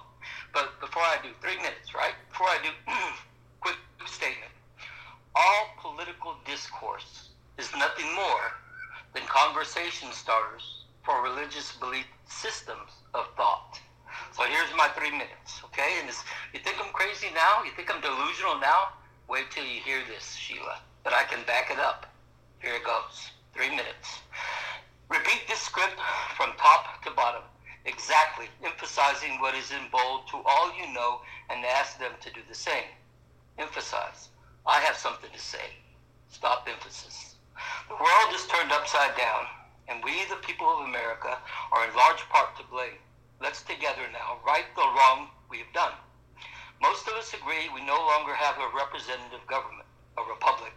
The following strategy is how we get it back. Each category of people have their roles to pay, play. The citizen. We research and study two topics. Neoliberalism.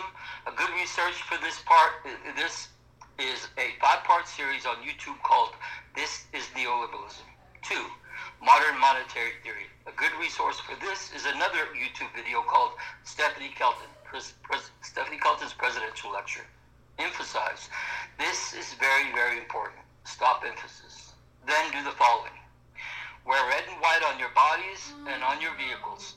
As you drive down the road, red indicating we as individual citizens here in America are ultimately at fault for the death, destruction, and misery we have visited around the world and are now taking full responsibility for it and ask for mercy right, indicating we are going to right this wrong with a peaceful but strategic and effective revolution by doing one simple but very powerful thing be seen by wearing red and white on our bodies and our vehicles driving down the road.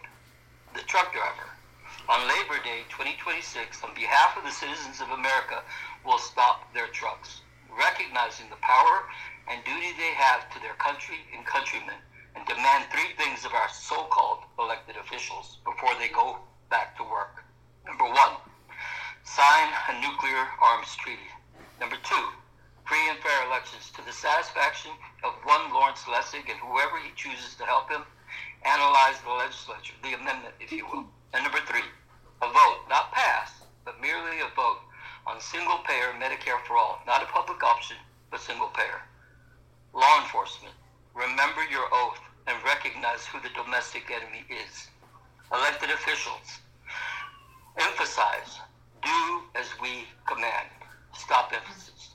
Or face consequences as we, the people, accept responsibility for what we have allowed to happen, you will also be held accountable. In conclusion, emphasis. I am telling you the truth.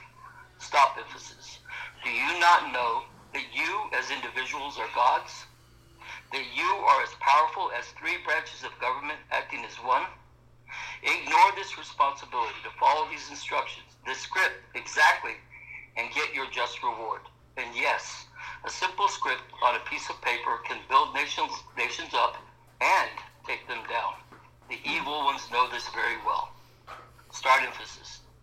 Now do as you will. Stop emphasis. And uh, that's it. And one Okay. quick question. Two, two rhetorical questions. Number one. If a year and a half from now, those in power that push policy, that can push policy, either it be a neoliberal or an oligarch, reads this and sees nobody wearing red and white, what do you think they will do? But in a year and a half from now, when those two, those same people, the neoliberal who's in a position to push policy, and uh, the oligarch who has the resources to allow that to happen, what do you, if they see red and white everywhere, what do you think they will think? And that's it. Thank you for your uh, attention there. You can ask me questions, or you can say thank you for your comment, and I love that you let me do this, Sheila. You're you're great. Hey, Thanks. eh, well, you're welcome, and you know, it, I wouldn't be a good free speech advocate if I didn't let you speak what you wanted to say. So, right, there you go. okay. All right, we're gonna take we're gonna take Blotty because you know he's he's probably I'm gonna make him the next caller. All right. So I, I don't know about the red and white thing. Like I'm not really kind of a joiner on on the on the platform of beliefs and and political uh, bandwidth. You know, Gregor. I don't know if this is the the red and white thing is for you, but uh, I know for for as far as I'm concerned. Um, I, I think the red, white, and blues is for all of what I want. Yeah. You know, show, show who I am, not by symbols, but by Sorry, I'm, I'm hoping I'm not off guard. Pero the, the, but the red, white, and blue, yeah, we need to start going back to being American. You got a lot of background going on, Blotty. A lot. Sorry, I'm, I'm, I'm coming out of my favorite restaurant. First I was at the store, now I'm in my favorite Hey, restaurant. okay. Is not Can can you uh can you come back in like a minute when you got a quiet Hold on, box? Hold on. I'm outside. Can you hear me? Is it better? Yeah, I mean it is better actually. Okay. So now that I'm out of the restaurant, the, the, what I'm saying is we need to go back to the red, white, and blue. What it means, what it stands for, because there's value in each color and what it stands for. And I, we're not living up to it. We're not living up to our Constitution. Those that's supposed to do something and fight the powers, we have the Second Amendment, I said it again. Nobody's doing a damn thing. What's going on? A weakened America. That's all they want. Full of fear, but falling to our knees, not putting up a fight. That's what they want. I mean, William said his part, Johnny said his part, you've been saying your part for like the longest too. Why we keep on just another year? We're going to continue going down this rabbit hole, and, and you know, they're not going to give us what we want. Something Johnny forgot to mention is not to be critical of him, was he forgot to mention that we should supposed to have speedy recalls for bad politicians. Here in California, it takes almost a year to recall someone. Why the hell does it take so damn long to recall someone? They should, when they should be recalled almost immediately. Under three months. Under three months. Not just state, I'm talking about Congress. They should be recalled immediately. Why are we taking so damn long? I don't know, but uh, I, I want to introduce Jed Darland, who uh, I asked to, to come on the show. He was at he was in a service outage area, and he couldn't he couldn't call in when we were covering the uh, the trans politic and some of the stuff that we were were leading up to. Gregor and I had a long discussion this week about um, you know and, I understand that the general idea is that that we're supposed to be distracted with with with uh, the transhumanism and the transgenderism. Uh, but you know, it really is kind of distracting if they're kind of allied with, with Antifa, who are busting up your business. That's going to be a massive distraction. so, uh, Jed, if you're able, can you unmute your mic and intro- reintroduce yourself to the audience? And Yeah, there. Can you hear me, Sheila? yeah, yeah, thanks for coming back. I'm I'm, I'm glad you're able to make it. Yeah, apologize for the delay. Um, yeah, this is Jed Darland. I'm uh, a refugee from Washington State. Uh, moved down to Texas uh, to escape the policies that were going on there. But uh, yeah, we got some stuff going on in Texas too. So uh, yeah, I, I met Sheila uh, during the Antifa riots. Uh, she wasn't rioting, obviously, but uh, we went down open carried uh, to keep Antifa from ransacking our town. They just done it in the town uh, just south of us, and they've been doing it in Seattle all summer. Yeah. So, yeah, sorry I missed uh, the beginning of this, so um, you'll have to catch me up. But uh, Um, for for the record, uh, we got to the the transhuman or the transgenderism nut of this uh kind of late. It was like the the tail end of what we were talking about, but there's still room to discuss the Antifa angle, which was disbanded. So, um. The, the day of vengeance has been they don't they want nothing to do with this and i'm not surprised for the people who in the trans community who were legit you know, they're like, we didn't sign on to this. We didn't. We didn't want to be, you know, bargaining. We didn't ask you, Antifa, to like take up our cause and go bust up a bunch of businesses for a day of rage slash vengeance. Nobody asked you to do that, and so I think that the news item was that they they basically parted ways. They're like, we don't we don't want this. good. Um, no, no reputable people should. Um, yeah, I wasn't able to watch the, any news today to see what happened, but uh, you know, we they got two. Uh, when I joined on, you guys were talking about Congress. Yeah, they got two bills, right? They're the one in Tennessee about the uh, that the, the trans activists are upset about, and they've got this uh, assault weapon uh, thing they're trying to get passed in Congress, and uh, I don't know how convenient for them to have a, a transgender person carry two assault rifles into a, a school and shoot people. I'm always skeptical of these things when they happen, and you know, then you find out she was wearing different shoes when she was shot than she was wearing when she came in, or he, or whatever. I don't want to. I don't even want to imagine the gender. Um, but uh, yeah, you know, I'm skeptical about a lot of this stuff. I, I just I and I, it, brings me back to this thing I read. You put hundred red ants and hundred black ants in a jar, and you come and you shake the jar, and they they kill each other, right? Because the the, the red ants kill the black ants, the black ants kill the red ants, but nobody's mad at the person that Shaking the jar, right, And I just think we're all getting we're in the jar, we're all being shaken, and you know, human. You said transhumans because that's really where they want us, right? Right. They want uh, something to control our behavior, actions. It's like Matrix, light uh, or heavy. I don't know, but uh, you know, regardless of what somebody feels they are or what they sort of, uh, you know, this this transgender thing is interesting, um, and I, it's too too complex, right, to get into it.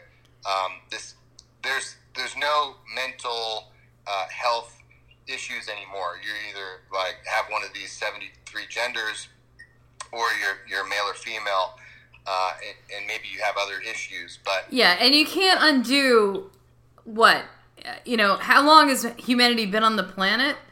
Okay, you cannot undo thousands of years, millennia of human development where there has literally been two genders or two sexes. You cannot do that. Okay? Right. I, I saw something interesting uh, from a source I normally don't watch, but it was uh, Matt Walsh, uh, I think Daily Wire, and he got on and he said, you know, y y we're minding our own business. We nobody says you can't live your life the way you want to live your life, but we're here living our lives, and we've always known that there's a man and there's a woman. And then you're actually coming here and saying, you know, words are violence, and if you don't accept and use the uh, the part of the English language, the pronoun, which is just a part of the English language, and now you say you own it. You own that part of the English language, but but you're now telling us that we also have to change our definitions to accept your definition. Otherwise, speech is violence. So with violence, you're going to react violently. And so you're saying, well, we were just living our lives. Now you want to come and undo the English language, uh, undo everything we've ever known, and then you're going to uh, react violently to us because all of a sudden our First Amendment protected speech is, is now considered violence or uh, right, right. I want to I want to break in here just a just a second. I want to reintroduce Gregor. Gregor, can you can you open your mic just a just a little bit? I can open my mic. Oh, fantastic! See, you your mic is working again. Uh, Jed is now with us. Um, I just want to reintroduce you to to Jed. Uh, Jed Gregor's my my co-host, and he's out of Oregon. He's in a suburb of Portland and he's now in the awkward position of reporting on, on Antifa business as we can get it.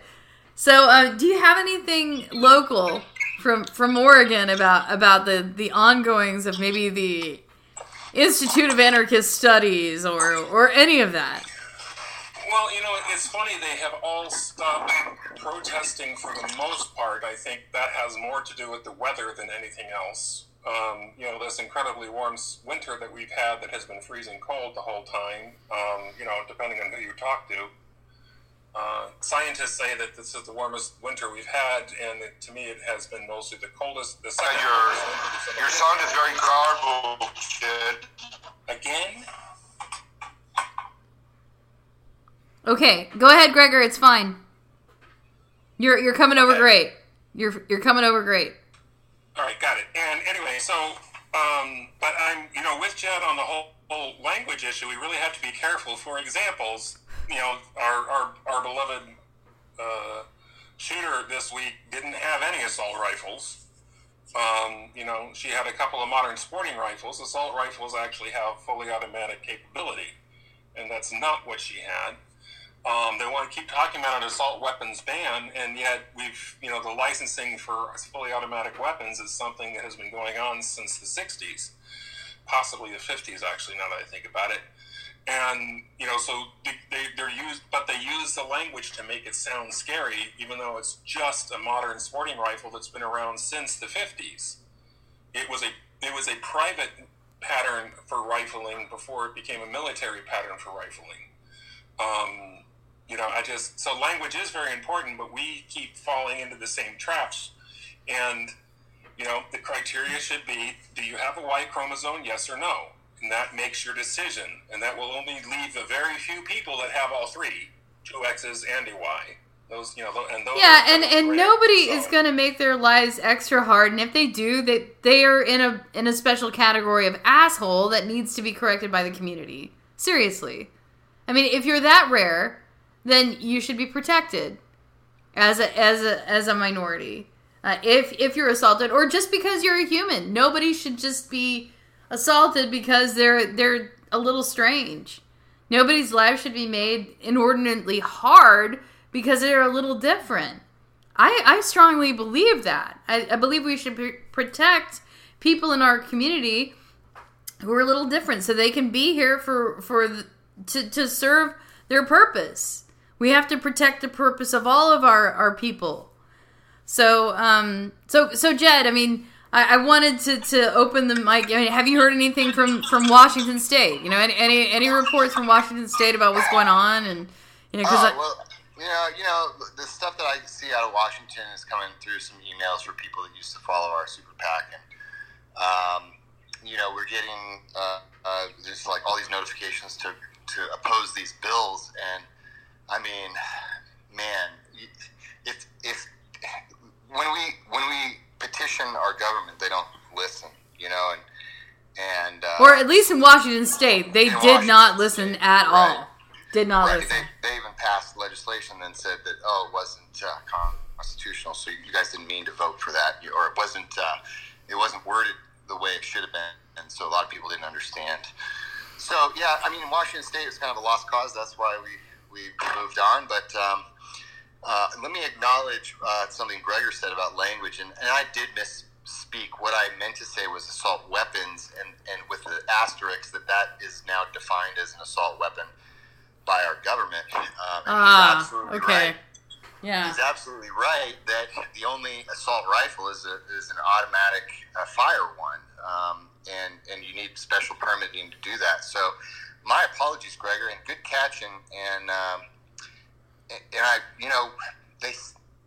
I don't watch any news these days. I don't even have a TV connected. If I watch something, Good for you. it's be a, a clip that I see on uh, uh, YouTube. But again, like no matter what you watch, if it's if it's on the TV, then uh, it is programming, and and they they're not dumb. These people in the what I'll call the deep state or the cabal or the forever establishment, these people uh, they're not dumb, um, but they do think that the regular populace is, and and um, and certainly if we submit to their uh, psychological tactics like forming the language, um, then they are winning in that aspect. So, um, you know, I appreciate Gregor catching that because uh, it's true. They weren't assault rifles. Um, but none of these, like in Washington, where they're doing all this legislation right now, assault weapon to them uh, means anything that accepts a clip of you know more than seven bullets or something like that. And don't quote me on that because I haven't read the legislation up there. So, so just to, to brief the audience quickly, um, one of the one of the interactions that I had with Jed, who's who is essentially was a former neighbor in Washington State in Kirkland, um, we, we got to know each other through through this strange precipitous action one day when Antifa took over the downtown area, or they attempted to uh, during a BLM action. You know, there was a BLM protest, and they flanked around the lake. Okay, there were cameras on them from from local media. Okay, the cops were with them, meaning like on the sides of them, and you know during that action. But then then Antifa came through the middle of the town. They had that big black flag, black bloc flag, and the only deterrent to them, there were people out in front of their businesses. We had just reopened the whole community for business from COVID, and they descended. People had just taken down their their their uh, the plywood boarding so that it wouldn't get smashed up, and they put it right back up because Antifa was was there, and they were yelling and screaming and carrying on, and then a few people, including Judd Darlin, showed up with long guns, and they weren't they weren't pussies. They were beefy, uh, six foot men with long guns on the on the on the corner, and suddenly the Antifa clique went away. They just evaporated. Okay, so I think that there were people in Seattle who had taken over CHAZ CHOP. There were a couple of people with long guns in, in that group um, who were basically charging people to get in their own buildings, hustling them for money to get in their own buildings. That did happen. Um, but they didn't have that kind of foothold in in our neighborhood. We were in the outskirts in in a in a suburban town, like a suburb across the lake. And because those people showed up with their long guns, the cowards um, and they were seriously underrepresented there went away. They went away. So we don't, you know, we don't have any any long term beef with um, with any any liberal community at all. It just doesn't exist. I, I at least as far as I'm concerned, and and we didn't ask for any of this stuff. But when uh, someone descends upon your community and intends to break your business, um, you you have to do something. Especially if the cops are over there with the prosthetic, um, synthetic march for for BLM. They're they're over there protecting slash defending them, doing a, a, some sort of action with them to appease them, while Antifa is running roughshod into the middle of the community where all the businesses are downtown to break them. Okay, I just want to make a distinction there. Cops were over here, Antifa was over here. Jed? Hey, Jed. you still with us? Uh, I think William wants to talk. Go ahead. Hi, Sheila. Well, I want to say hi to Jed.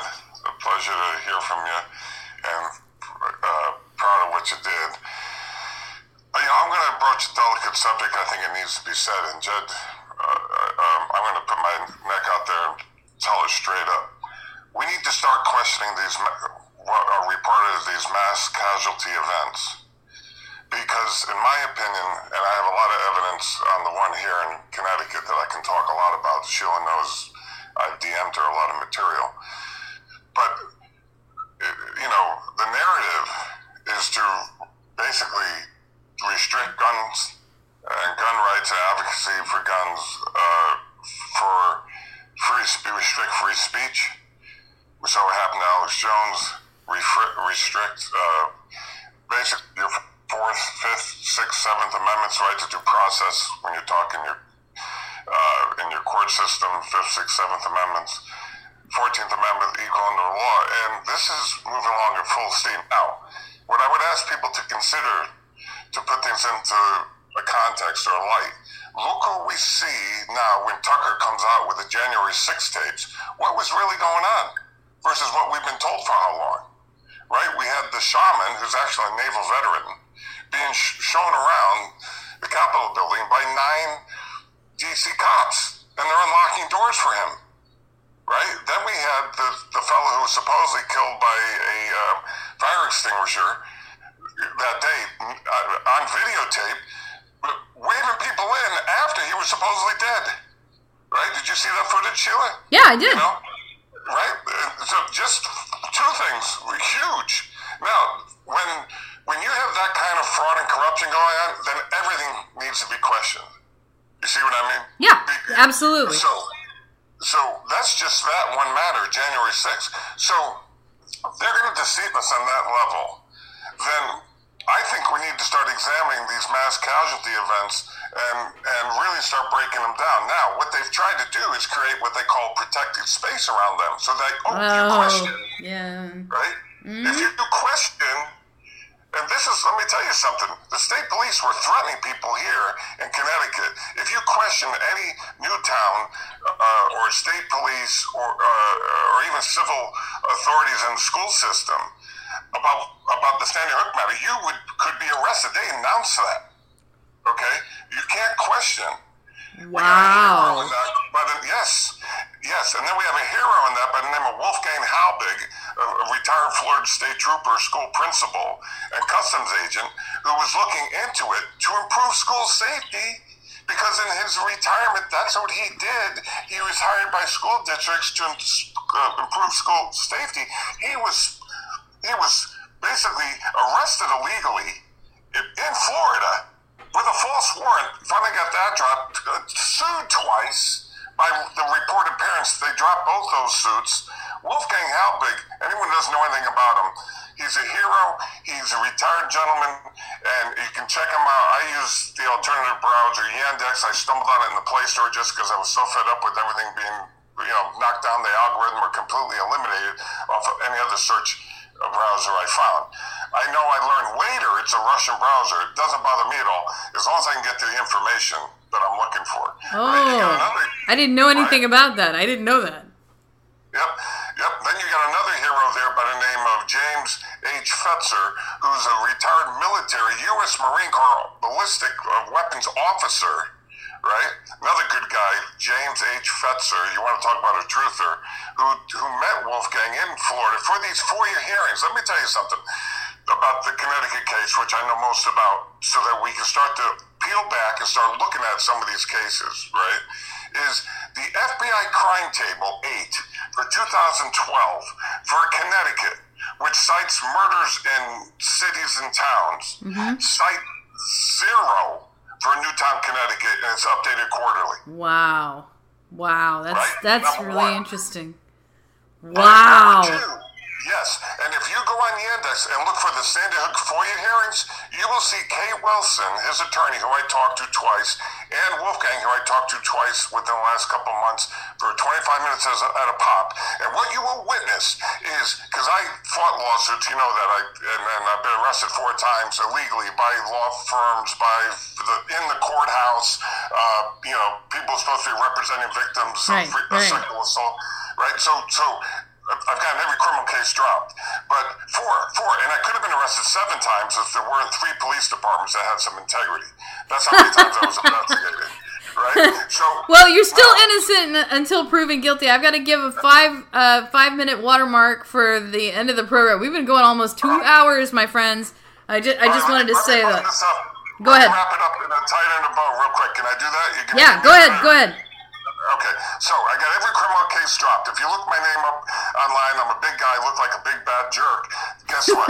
if you look me up on Connecticut, if you look me up on judicial Connecticut judicial case lookup, every state has a judicial case lookup. Under criminal, you'll see a zero. That's right. Okay, and so you're innocent until proven guilty. Now, what I, I'm trying to get at is uh, the FOIA hearings. What you will witness is four hours if you find the two FOIA hearings.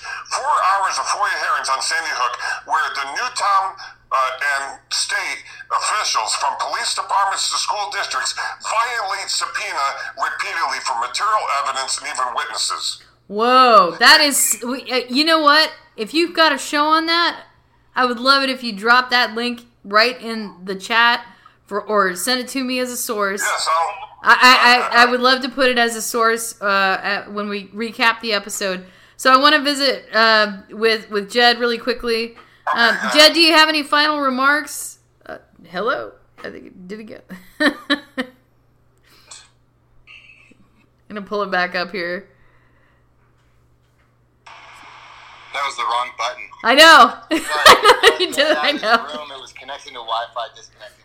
My my final thoughts on everything. Um, look, I appreciate what you're doing, Sheila. Um, we got some serious issues. Uh, I was aware of those FBI statistics uh, about Newtown. Mm. Um, there's some. There's some.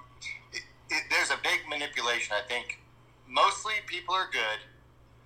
There's some evil people that are in control of uh, manipulating people's opinions. They're good at it. I think the best thing we can do is unplug from the mainstream media. Uh, think things through for yourself. Find good sources for information. It'd be great to get that link to the browser um, that was just spoken about, and uh, and you know keep at it. But we got to show up. It's about showing up. Uh, so go to these public meetings, make your voice heard, know your rights, know the law, and don't let them walk all over you because that's what they want to do. They want to silence us. Amen. Amen to that, Gregor. Uh, a- anything to ra- to cl- close up the house here? Yeah, quickly, um, you know, a lot of our issues are because of what we now call the news media. Oh. Um, you know, it used to be when people reported on things and actually reported on something, Mm-hmm. things were better. And I really believe that it is currently that is the issue is that we don't um, have actual reporting. We don't have people investigating our in our uh, government uh, officials. They are working with them, not in contrast. And the fourth estate really is supposed to do that. Um, Okay. and uh, you know that's so that's where we need to go. Um, and we that's I think becoming an American again. This country is a great place. I'm sorry, I'm not going to apologize for it.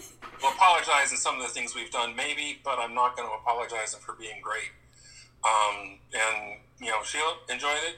Hope to talk to you next week. Yeah, yeah. St- st- stick with us. I'm going to get the last remarks from our caller, Vladi, who's who's been real faithful and, and a good good voice here. say something, but I think everything was garbled up, and I couldn't really say much. And this is pretty much over. But anyway, it's nice hearing everybody. Okay. You guys have a great weekend. You too. All right. Well, this has been this edition of the Unsanctioned Citizen. I really appreciate everybody who's come out to to use their voice and uh, and add to the conversation. Um, we'll be back here next week around 2 p.m. Central Standard Time. And uh, I look forward to hearing from all of you. Invite a few friends next time, and we'll just grow the audience that way. Um, with that, I'm just going to wrap the show, and we'll see you next week. Thanks for listening. Before you go, hit the subscribe button. Remember that callers are welcome. Subscribers can access unsanctioned citizen podcast archives at Substack, Podomatic, iHeartRadio podcasts, and Callin.